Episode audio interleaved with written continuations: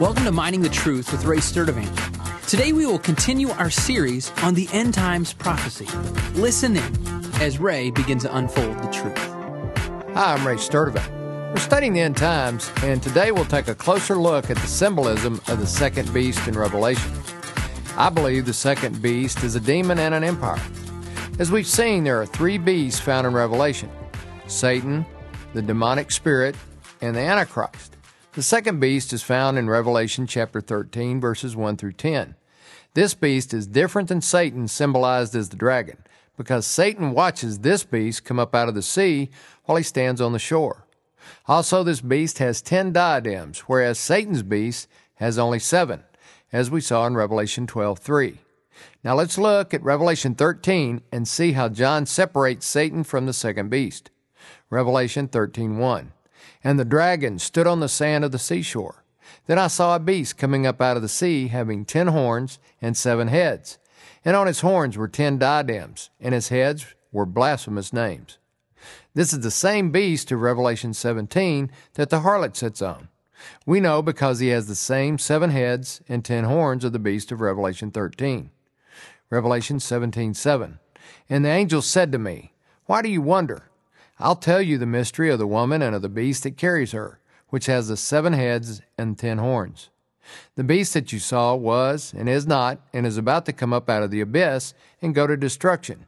And those who dwell on the earth, whose names has not been written in the book of life from the foundation of the world, will wonder when they see the beast that he was, and is not, and will come. So we get further clarification that the beast of Revelation 13 and 17 come up out of the abyss and goes to destruction, meaning he goes to destroy.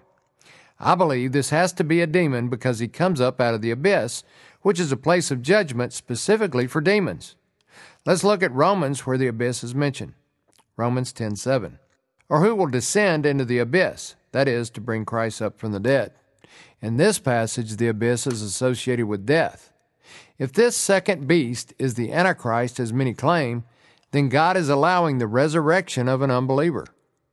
Another mention of the abyss in scriptures found in Luke, where demons were begging Christ not to send them into the abyss.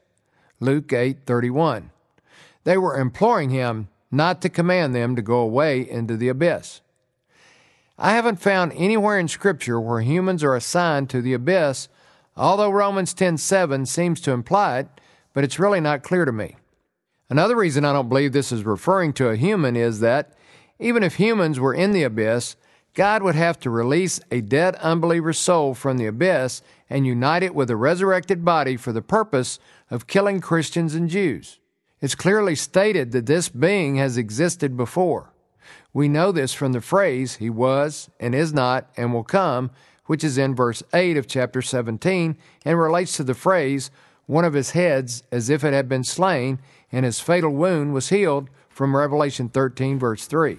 So this being has existed before and is kept in the abyss until he comes back to earth to destroy God's people. We know that Satan does not have the ability to give life, so if this were a human, God would have to give it human life all over again. Nowhere in Scripture has God ever resurrected an unbeliever or claimed to do so in the future.